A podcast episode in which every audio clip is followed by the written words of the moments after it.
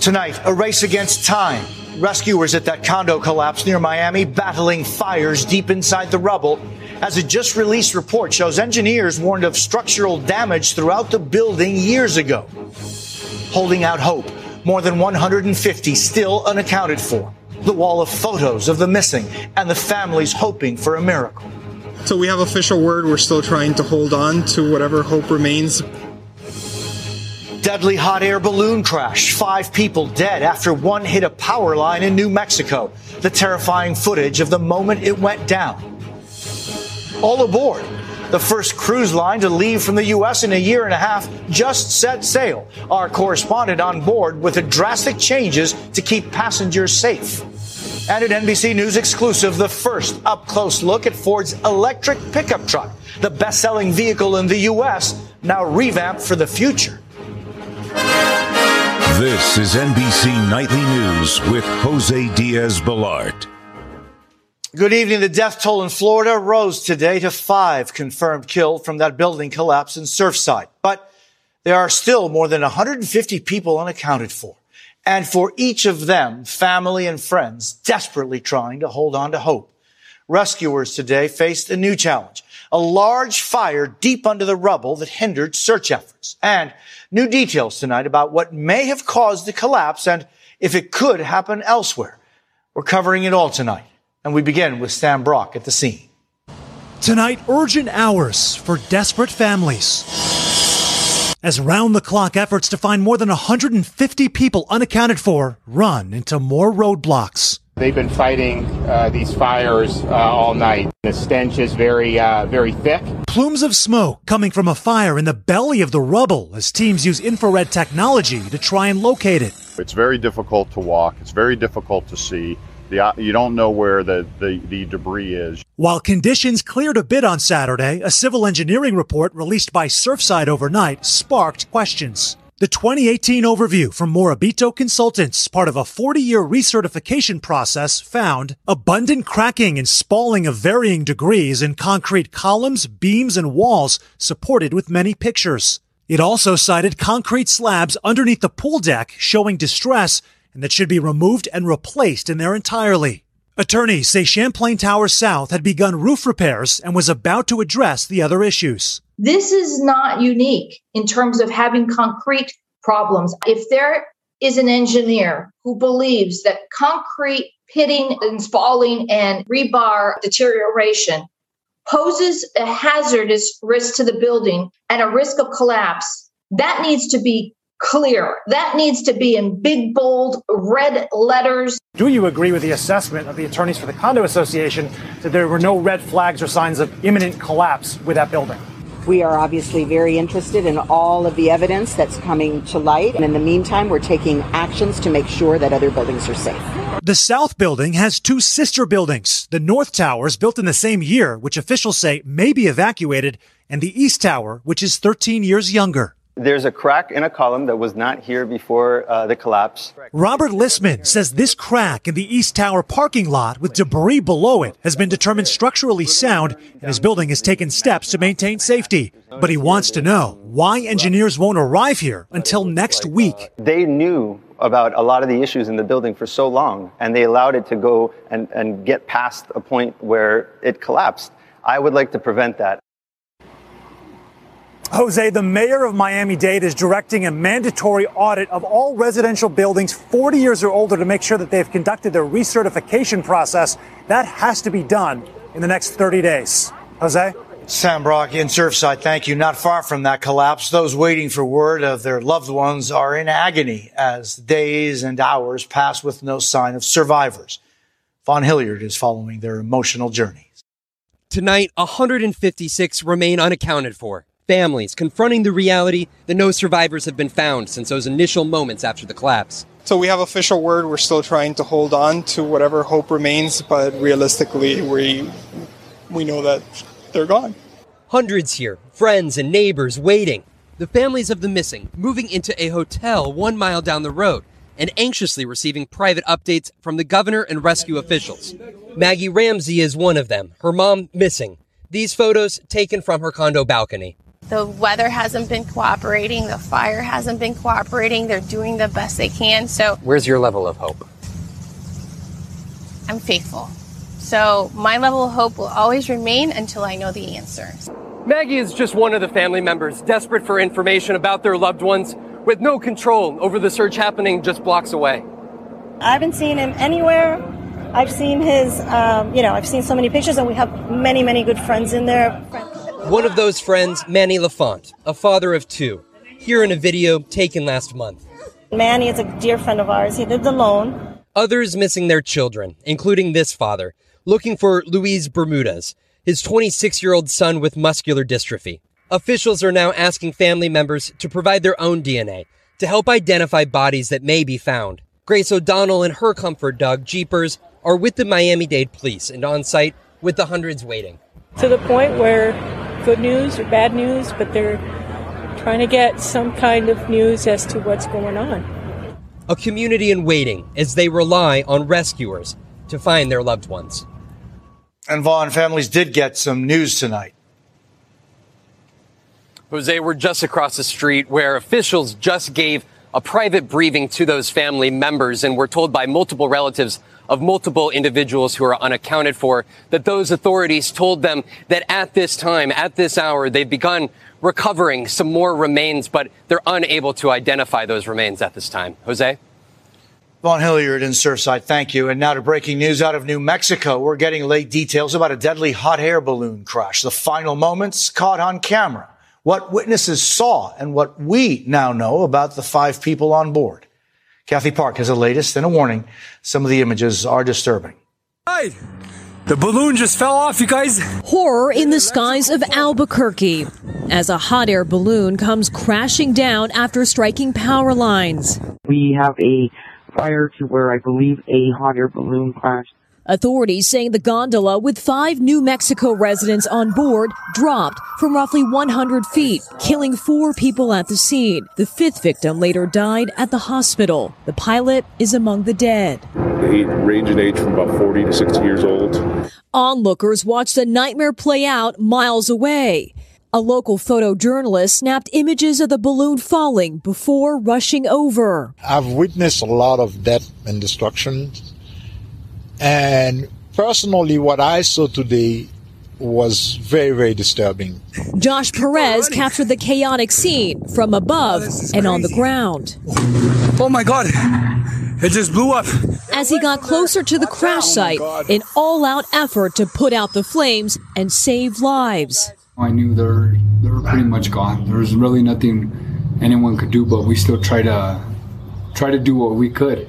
The FAA and NTSB are now taking over the investigation to try and figure out what went wrong. Kathy Park, NBC News. Former President Donald Trump is in Ohio tonight for a rally he hopes will unseat a Republican rival. But it's his own company that could be in jeopardy with possible criminal charges just days away. Ali Vitali reports. Tonight, Donald Trump back on the campaign trail and in the business of political revenge. Holding his first official rally since leaving the White House here in Ohio to excite the base for an ex staffer now running for Congress, hoping to oust incumbent Representative Anthony Gonzalez, one of the 10 House Republicans who voted to impeach Trump for his role in the January 6th insurrection. Mr. Trump has sworn revenge on those detractors, and his base is too. Are you holding that grudge against those Republicans? Because Trump seems to be. Yeah. Yeah, Yeah. they should be voted out. But as Trump ramps up his summer schedule, criminal charges loom over his company and its longtime CFO, Allen Weisselberg. Multiple sources tell NBC News charges against the Trump organization could come as soon as next week. The first charges to stem from the Manhattan DA's wide ranging probe of Trump's business dealings. This probe, according to court documents, centers on potentially extensive and protracted criminal conduct within the Trump organization, including falsifying business records, insurance fraud, and tax fraud. The next question is to what degree did Trump or anyone else know about it, direct it, or even allow it to happen? An attorney for the Trump organization says they'll plead not guilty while calling the charges completely outrageous and describing Mr. Trump as outraged. Jose, Ally allies and advisors in touch with the former president tell me he's anxious to get back in front of these crowds. That starts here tonight before a trip this coming week to the border with Republican lawmakers and more rallies throughout the summer. Jose? Ali Vitali in Wellington, Ohio, thank you. Coming up next, the first cruise ship since the pandemic just launched, and we're on board. Major changes for passengers. Also, the boss is back. Bruce Springsteen reopens Broadway tonight. Join Hoda Kotb for a brand new season of her podcast, Making Space. For season five, I am making space to talk to people who are providing a sense of hope and inspiration when life changes course. Uplifting conversations with inspiring individuals like NFL legend Drew Brees, singer songwriter Ziggy Marley, and today's Show co anchor Savannah Guthrie as you have never heard her before. I found faith more viscerally, not because the bad thing didn't happen, but because it did. I promise you, like me, will leave these conversations with some wisdom for your own journey, empowered and inspired to make space in your own life. New episodes of Making Space with Hoda Kotb are released every Wednesday. Listen now wherever you get your podcasts. And we're back with breaking news from Broadway. Bruce Springsteen opened his show tonight in New York City. It's the first Broadway production to raise the curtain after COVID shut down shows 15 months ago. The theater welcomed a full house of fully vaccinated ticket holders. And now to another first. Late today in Fort Lauderdale, the first major cruise ship set sail from a U.S. port since the pandemic paralyzed the industry more than a year ago. Our Kerry Sanders is on board the Celebrity Edge. Off and sailing tonight for the first time in 15 months, paying passengers on a cruise ship departing from a U.S. port. It feels so good to be on a cruise ship again. We have been waiting for this day. We're avid cruisers. The multi billion dollar cruise ship industry with a lot riding on this first cruise. Because of the pandemic, the celebrity ship Edge that departed from Fort Lauderdale today is socially distancing passengers. The ship at only 40% capacity. 99% of the passengers and crew on board are fully vaccinated against COVID. Would you be on this cruise if other passengers weren't vaccinated? That's a tough one. Um, as a nurse, I have to say no. To your crew, welcome back. Someday is here. Last March, as the pandemic spread and doctors had yet to understand coronavirus, cruise ships were turned away from ports around the world, including here in the U.S. When passengers were finally allowed to get off, they were met with teams in hazmat suits. The Centers for Disease Control shut down the cruise ship industry. One challenge still in the courts Florida's governor established a law that prevents any business, including cruise ships, from demanding customers show a vaccine passport. We are back at sea. We are back. What's at stake not only for your cruise line, but for the industry? Well, obviously, we have to bring ourselves back in a safe and careful way. And I think we are trying to demonstrate that you are safer on a cruise ship than you are walking down Main Street, USA. If anybody on board were to test positive for coronavirus, the ship has an expanded infirmary with two doctors and 11 nurses, just in case. Jose?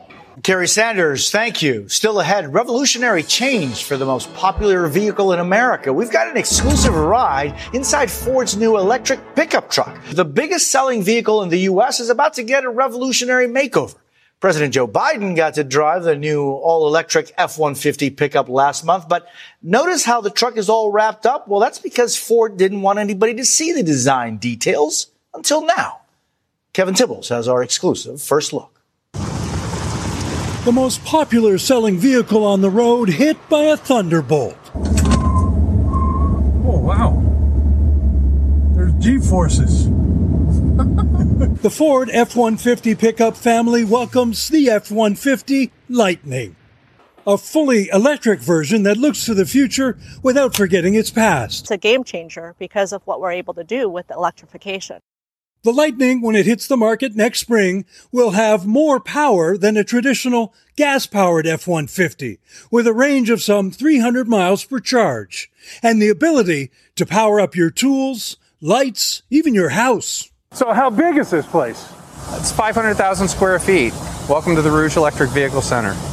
And they're going to build them right here on the very site of the Dearborn assembly plant that made the Model T. I've come from a Ford family. My grandfather and my uncle all worked for Ford. They were here on this Ford site over at the old steel mill. So to be part of that history is really exciting for me. But instead of an assembly line, trucks will move through independently on computerized carriers, while workers work collaboratively with giant robots. So the robot can tell when it's touching uh, an operator and it'll stop so it won't hurt them. You can get right up on top of it. So you, if, this touch, if you touch this, it stops. The robot stops, so you're safe. It all started in 1908 with the Model T, 16 million made. Starting price $250. The Lightning will cost more than a gas powered F 150, but tax credits will get that price tag closer. And instead of minutes filling up at the pump, the Lightning needs to plug in overnight to get a full charge. And pickup buyers, they can be a piggy bunch. I think initially there are a lot of skepticism on what an EV truck is and what it is capable of. And I think that's what we need to com- continue to communicate to our customers. Oh, and I've been saving the best till last. With no engine, owners get a surprise when they pop the hood. What do you call this? Mega Power Frunk. Frunk. Yes, front trunk. Mega Power Front Trunk. Frunk. yep, it's frunkin' awesome. The future, dear pickup drivers, is as quick as lightning with a frunk. Kevin Tibbles, NBC News, Dearborn, Michigan. And when we come back, the haircut six years in the making and how it's helping so many others. There's good news tonight about service and sacrifice and how one young man's haircut is helping so many others. When 17 year old Kieran Moise cut his hair last month, it was a big deal. A really big deal. The Alabama teen had been growing it out for six years. And we're talking about a lot of hair. Yep, 19 whole inches. As his hometown of Huntsville watched, and parents Kelly and Patrick helped, little by little, it all came off. Kelly, there were some pretty emotional moments when you were cutting your son's last bit of hair. Yes, like we are really doing this, and I, I just lost it, man.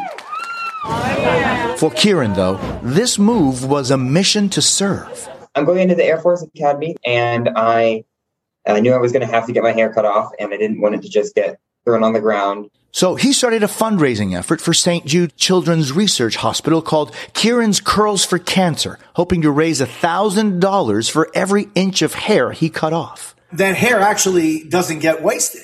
No, uh, it's getting donated to children with hair loss um, for kids that have, have cancer or uh, burn victims. So far, he's raised more than $35,000. For Kieran, this cause is also deeply personal. A friend of yours uh, that you were close to uh, passed away. Yes, in, in eighth grade, my friend Josh Quist uh, passed away due to brain cancer. Kieran now honoring his friend's memory. Kelly, how has it impacted Josh's family? So I spoke to his mom um, a week or so ago when all of this started, and, and she was deeply she was deeply moved by that. Kelly and Patrick, what an extraordinary young man you have. Yeah, I'm, I'm overwhelmed and humbled. A young man's gift and one community coming together to bring hope to children who need it most. Kieran, what's the, the message you want to leave all of us? I really want to inspire people um, to do good themselves because one act of kindness can spread to countless others. I really want people to make a big deal out of good things. And Kieran just started in the Air Force Academy this week and hopes to go through pilot training and eventually get a degree in aerospace engineering. That's NBC Nightly News for this Saturday. I'm Jose Diaz Balart. Thank you for the privilege of your time and good night.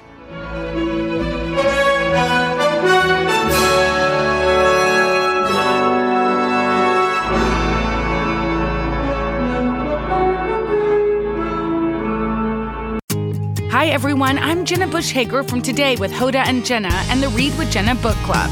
There's nothing I love more than sharing my favorite reads with all of you, except maybe talking to the exceptional authors behind these stories. And that's what I'll be doing on my podcast, Read with Jenna.